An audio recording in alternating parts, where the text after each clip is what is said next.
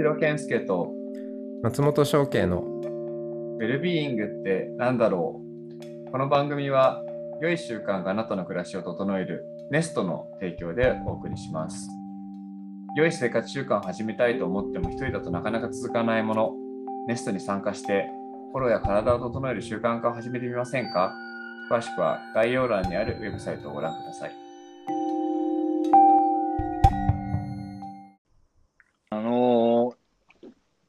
の、嫌なんですよ、翔慶さん。あのー、2週連続で、あの、前回の続きっちゃ続きなんですけど、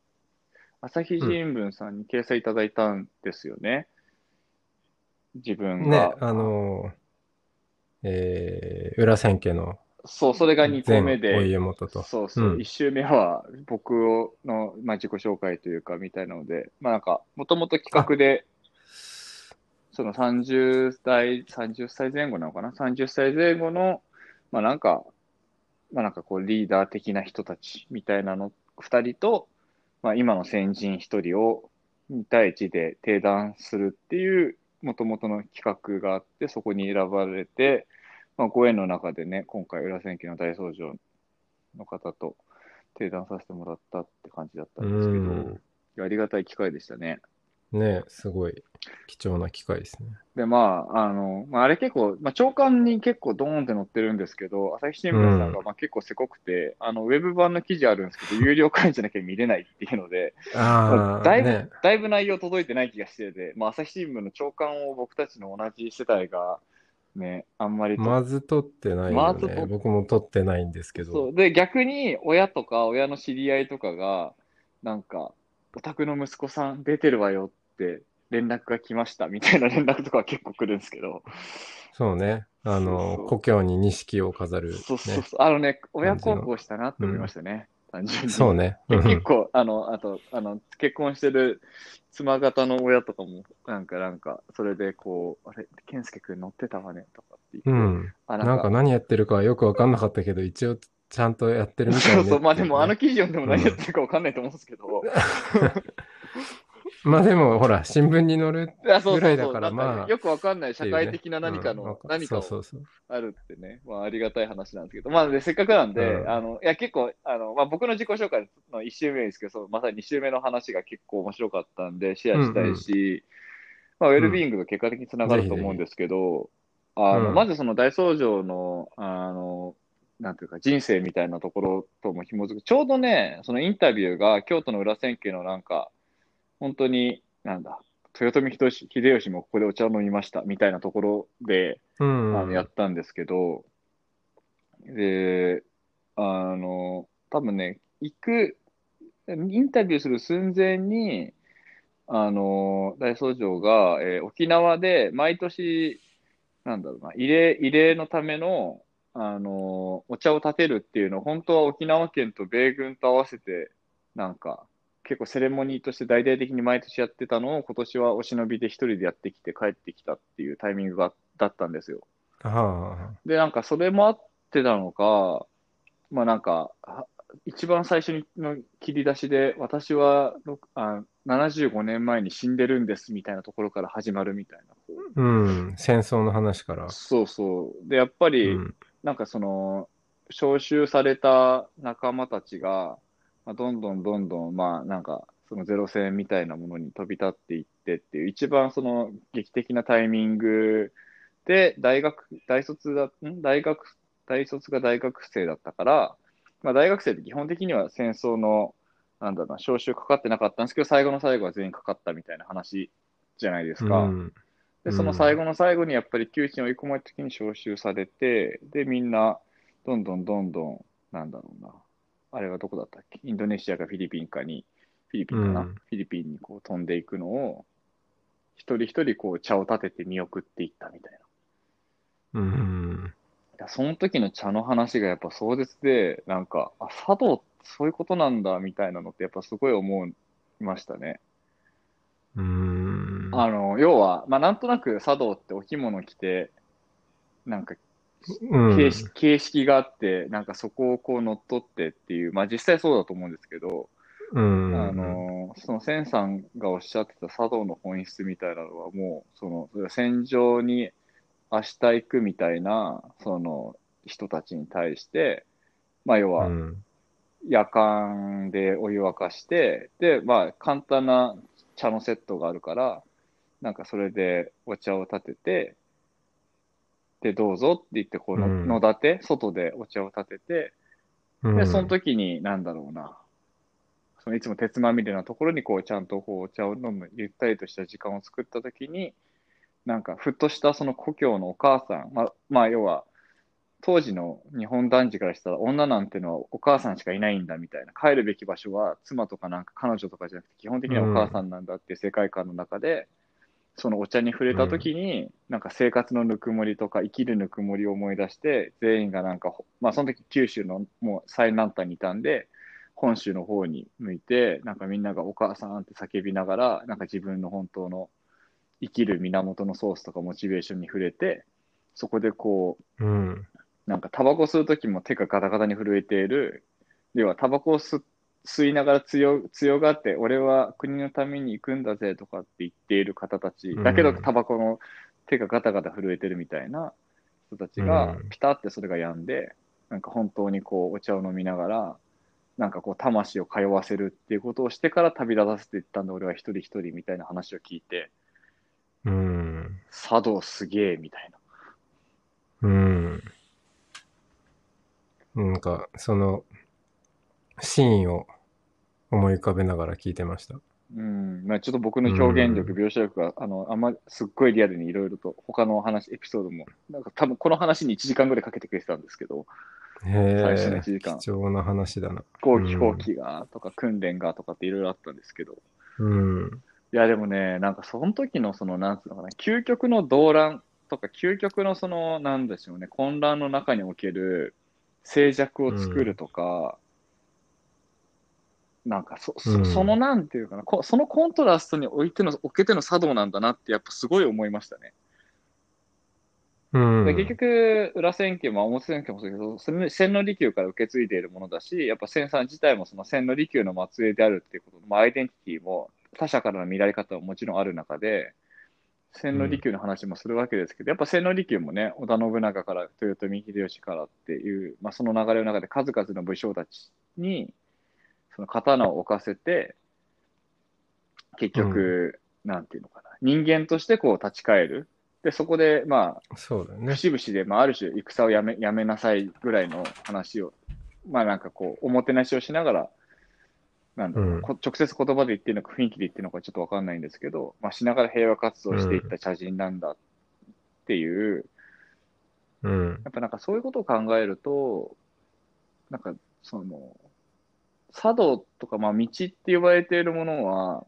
なんかこう、正気な社会において、まあ、そもそも、えっ、と、それで言うと、今の社会が正気かといううん。と正気じゃないんで、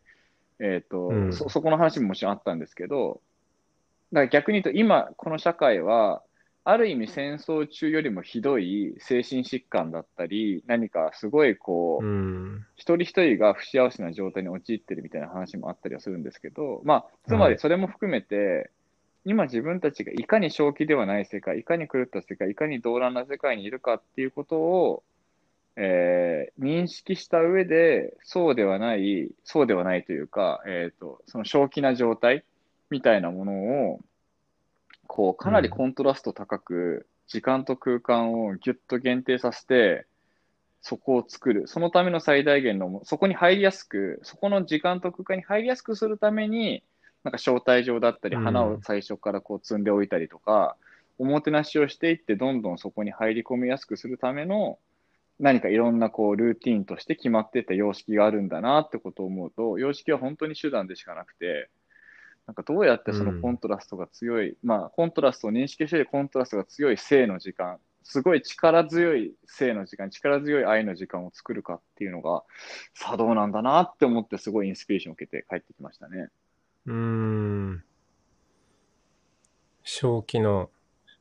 正気の時間？まあ、正気の時間って言葉はあの使われてなかったですけど、うん。あ、でも、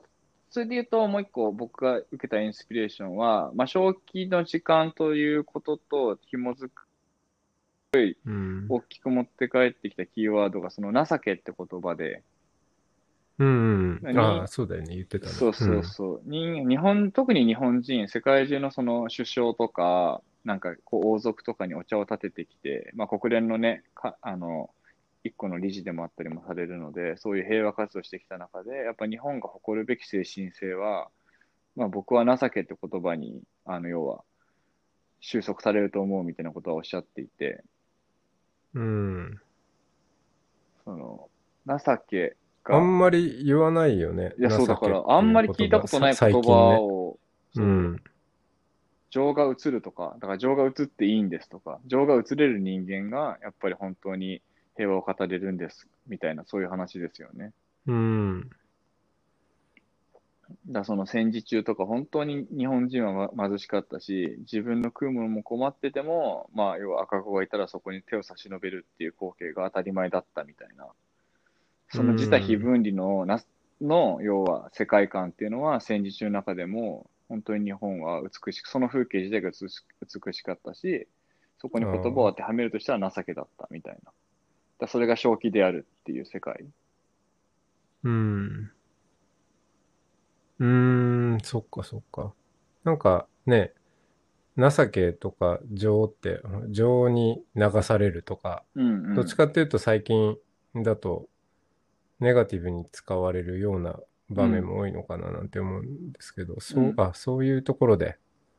使うんだね。そうだから情に流されようぐらいの話ですよね。うん。だ自他非分離ってことは、情が熱いとか情に流される感じなんだと思うし。うん。だから情に流されず、ちゃんと自分の軸を持ってとか、自分は自分とかじゃなく、うんうん。あの、うん。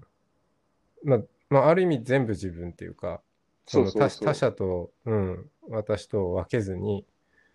ちゃんと、まあ、全部、全部、あらゆること、え縁あって触れるものは自分事として捉えていくみたいな。そうそうそうそう。だそれがやっぱ弱い95歳で、かつその75年前なんで、要は20歳の時に、まあ、死んだとうん自分は認識し、75年、ある種の亡霊のように、あそこで死ぬはずだった私がなぜ生生きながられているのかって言いながら、今でもその20歳の時の光景を寝る時に思い出すって言いながら生きていらっしゃる95歳が言った情けの言葉の深さよ、みたいな。うーん。なるほどね。なんか、あの話を聞きながら、えー僕は、まあその、茶道もああって、まあいろんな道がある中で、まあそんなに確立されてはいないけど、掃除道っていうところを。まあなんとなく見るんですけど、うんうん。あのーその、僕、掃除って、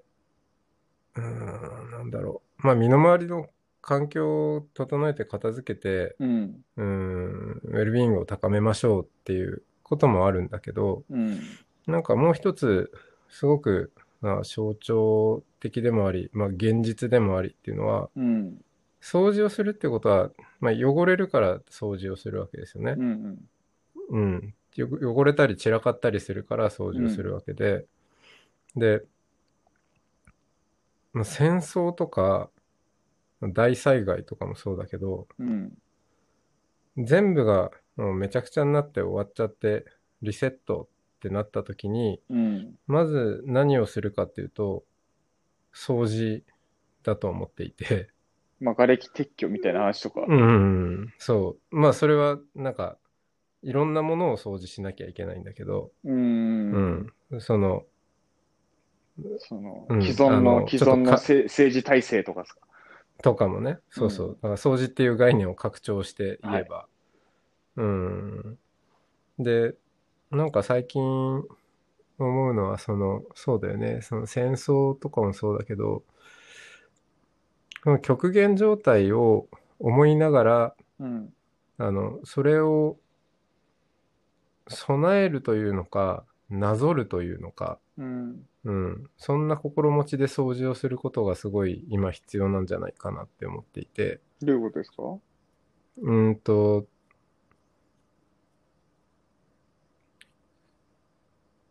さっき正気の話があったけど、い今の世の中ってもう、まあ、まあ、戦争の時と比べられないけど、でも、うんまあ、もしかしたらある部分では、それよりも正気を失っている部分もあるんじゃないかってあ、もちろんそういう話も、まさにそういうね、話をされてましたね。うん、あるだろうと思うし、うん。もういろんなものが行き詰まっていることが明白になり、うん。えー特にこのコロナによって、それが早まりもしたし、あの、うん。はっきりもしたっていうところで、で、日本で言うと、おー極集、おーまあ、経済右肩上がりのっていう、もまあ、はっきり言ってもはや終わったうん。前提が崩れてしまったものを未だ抱えながら、うん、なんか、亡霊にしがみつく感じでやって、やっちゃってる社会全体が亡霊化してますよね。うん、そうそう。で、で、ただ、いやもうそれ無理だから、ちゃんと改革していこうよっていうことって、うんなんかね、苦手なんだろうね、きっとね。日本人あは。あ、わかんい。ないけど。そう思います。うん。でもね、うん掃除は得意ですよねだからね。それで言うと。あ、そうそうそう。掃除はと、そうそうそうそう。いや、ほんとそうで。歴史見ててもそうですよね。だから、うん。なんかね、そう、このまんまじゃまずいから、あの、ちゃんとそれを回避するように改革していこうということはできなくてうん、散らかすのはできないみたいうな。ん。そう、だ破滅するしかないんですよ。外圧によって。そういうで、もうを破滅した後に、うん、また掃除をするっていう。うんうんうん。だから、なんか今やるべきっていうか、まあそういう、うん、歴史を振り返ってみても、うんうん今あるこの枠組みを改革していこうっていうことはもうちょっと、まあ、僕も諦めつつあるんですけど、うんそれね。それよりは、うん。うん、あの、うんなんだろう、来たるべき大洪水の、えーまあ大洪水は象徴ね、うん、うん、の、に、備えるというのか、備えるでもなくて、もう絶対に来るものなので、うん、それを前提に、えー掃除のイメージトレーニングをしながら、うんうんあの、その、すべてが終わった後の価値観に、感覚に今から自分をチューニングしていくってうんいうう、ん。なんかそんな作業の方が、が必要なのかななんて思いながら掃除って言ってるんですよね。うんうんうん。うん。まあでも、あとその道って言ってるからには、やっぱりなんだろう、その、まあ、時代の節目節目によって役割は変わるし、多分茶道自体も、その戦時中とかうん。戦国時代と今って役割は違うけど、やっぱりやってることは変わらないっていう意味での、変わ、なんていうかな、外の状況が変わるから役割が変わるものの、なんだろう、道としては変わらないものがあるっていう、多分そういう話ですよね、きっと。うん、そうだね。うん、なんか、あのー茶道は全然、まあ僕、僕が茶道を語ることはまあできないんですけど、なんかその大僧正を見てて、まあというか、その今の、まあちょっと茶道からまた話変わるけど、その今の社会が平和じゃないっていう話は結構、あなんか熱くされていて、まあなんか、というか、うんまあ僕なのか、まあリカちゃんとかちょっとあれなんですけど、なんかこう、今は平和ですけど的なトーンを一瞬出したらすごい反論されたって感じなんですけど、はいはいはい。今が平和だなんてとんでもないみたいな。もう今がむしろ一番、一番平和じゃないと言っても過言ではないみたいな。それはだから単純に衣食住が担保されている外的な何か生活の担保が平和だと勘違いしているただの平和ボケですっていう。平和ボケであることと平和は全く関係、なんかむしろ逆ですと。今の日本人は甘え、甘やかされすぎていて、要は厳しさが足りない。うん。うん。だからその厳しさっていうもの、それ自分を律するって意味だと僕は捉えますけど、自分を律してうん、ちゃんとこう、まあ、僕たちの言葉で正気を取り戻して、情けを、情けをちゃんと自分の心の中に種として植えて、耕すっていう土壌を本当に今はなくなって、日本人は本当に心が貧相になってしまい、まあ、その結果、家庭内でも平和が担保されないという、ある意味戦争っていう大きい危機に対して、家庭が団結するとも違う、もうな状況にもなっているのではないか、みたいな話はまさにされてましたね。うん。うん。なかなか重いメッセージですね。で、彼は言ってたのは、だから底辺経済が来るべきだし、まあ来ているっていう話をしてましたね。だからもっ底底辺、底辺っていうのはもう一番底、一番底の経済活動っていう、もうなんか、ものが来るべきだし、まあそこは日本人が得意でもあるから、経済活動は最低限に、その上でコロニ高さを求めるっていう、ああ、あ、そういうことね。んんんまあそれが、要はこの世界をこれから変えていくためには、まあ絶対重要になっていくし、そこで日本はイニシアチブを取っていくでしょう、みたいな。まあ昔の日本人のちゃんと情けみたいなマインドが、まあちゃんと呼び起こされれば、みたいな話で、わあ、めっちゃ言ってることわかるって思いながら聞いてました。うーん。どうやって呼び起こしていったらいいんだろうね。それ。いやー。自分の中にもあんのかな、情け。ね、そこら辺感じます自分見てるとあんま。ま情けあんのかなって思うんだけど。あ、そうっすか？うん。うん。いや、どうだろう。うん。あ、まあ、あるか。ああ。うん。なんか、あんまわかんないけどね。うん。まあ、意外と、やれて、やれてんのかもしれないし。わかんない。まあ情けの定義にもよるけどね。うん。うん。でも、人の気持ちのわからないお坊さんとも。まあ、よくでもない。人の気持ちが分かることと情けは若干違うんじゃないですかね。違うよね、きっとね。うんまあ、そうかなとも、なんか今思ったわ。うん。だからシンパシーを感じるとは違うんですよって言ってた。それも。シンパシーは感じなくてもいい。情けがあればっていうような話だったんだよね。うでん。もその情けっていうところにネガティブなイメージがある感じとかがなんかすでにわびさびな感じがあるっていうか、なんかいいですよね。うん。なんか英語のコンパッションとも近いのかなって思うけど、なんか情けっていう言葉の方が、なんかこう、廃れてる感じっていうか、なんかこうん。う、なんていうんですかね、へへり、へりくだ、へりくだってるともちょっと違うんですけど、なんかそう、そういう言葉のニュアンスが含まれてて。まあ、人間らしいよね。うん。うん。なんかちょっとこの情けって言葉を、まあ、せっかくなんか僕もドキッとした使われ方をして、すごいこう印象に残った言葉だったんで、どう、どうやって発行させていこうかね、どうやって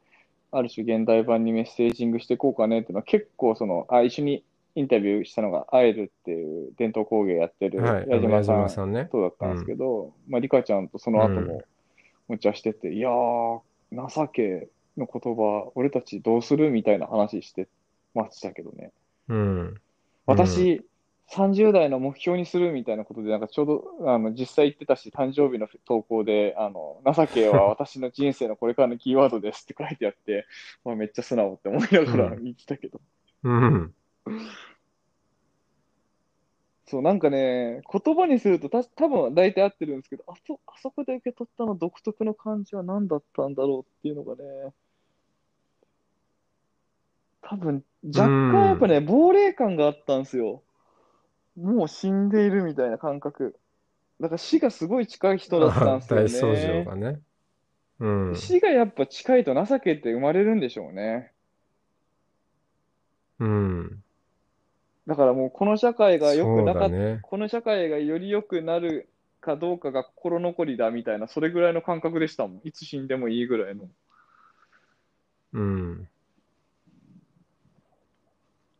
それが、もうそれだけが気がかりあそうそうそうそうそうなんだろね本当にやっぱね。まあまあ。うん。だから性への執着がないというか、まああるのかもしれないけど、本当は。っうん。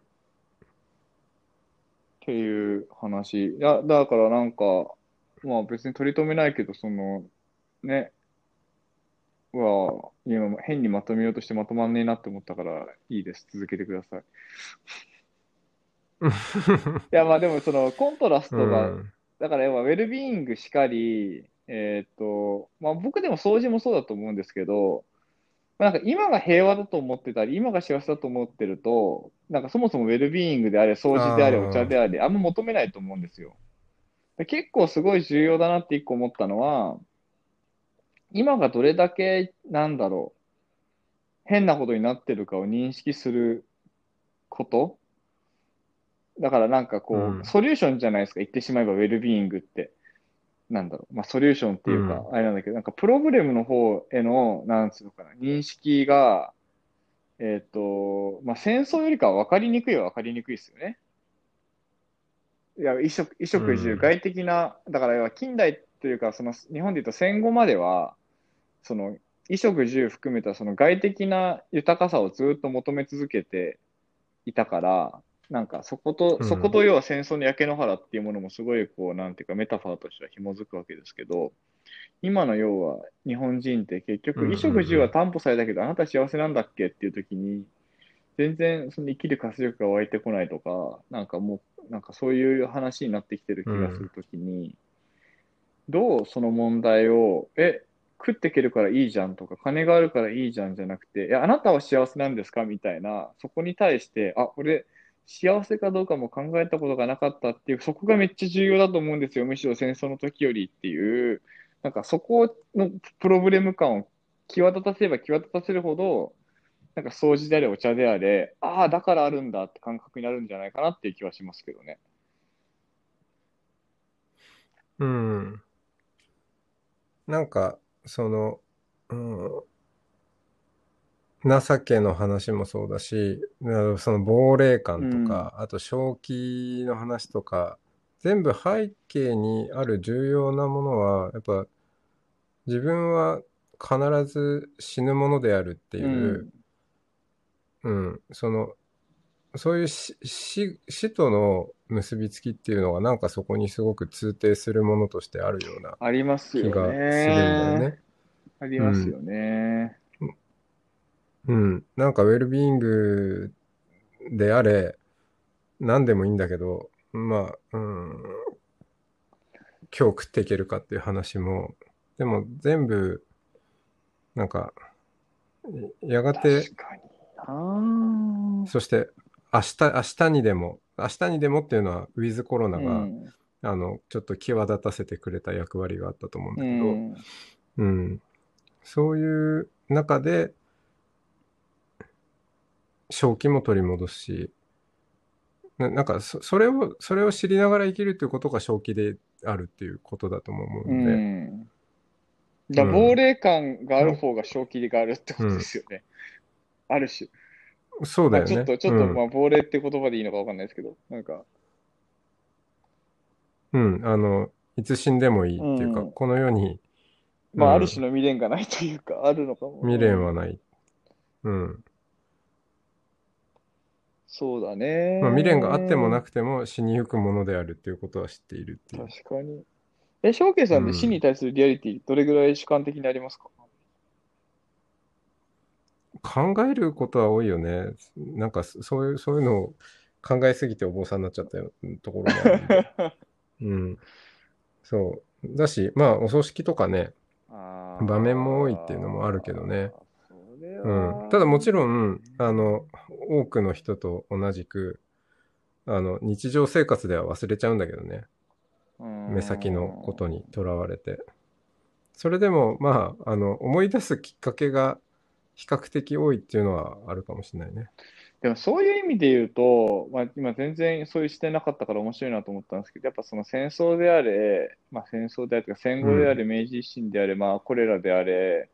何かやっぱ大量の死を、まあ、結局見て、かつ自分にも死が迫ってくると、やっぱ人類全体の何か集合意識的なものが正気を取り戻してるのかもしれないですね。そのたんびに。うん。そう、そうだと思うね。なんかそれはあるかもしれないですね。だからやっぱ死、死が起きていることを今なんか、まあそれこそね、自分も死ぬかもしれない。まあこれ、ココロナがどこまでかわかんないですけど、まあ、実際に死者が出ているとか、死、死が身近になっているってことを、まあなんだろうな、変に別にだからコロナを流行らせようとかって気は全くないけども、ああ、もちろん。ただその、その死っていうものを、まあ遠ざけよう遠ざけようとは、まあ、しつつも受け入れるっていうか、うん、なんかこの C への感覚をどれだけ内部化するかみたいなのは一個あるでしょうね。うん。すごい重要だと思うし、さっき掃除の時にその、何、終わりを意識しながら、うん。てがリセットされた世界を意識しながら、瓦礫を掃除するイメージ、うトレーニングをしながら掃除するっていうのも、まあ結局はその、うその瓦礫の中で立ち上がる人間になるかもしれないけど、あの、その、えー何らかの大洪水的なものに流されて終わる自分かもしれないっていう。うん。でも、まあもし生き残ったら立ち上がるのも残された人たちなんで、っていう、そんな感覚で生きるっていう、そういうイメージトレーニングをすることが大事なんじゃないかってなんか思ってんだよね。ん。いや、すごいよかった。ああ、なんか、あのだからもう一個その、なんだろうな、戦争的なものっていうものが、その衣食住奪われて身体的にまあ、ある種傷ついて死ぬっていうのがあるけど、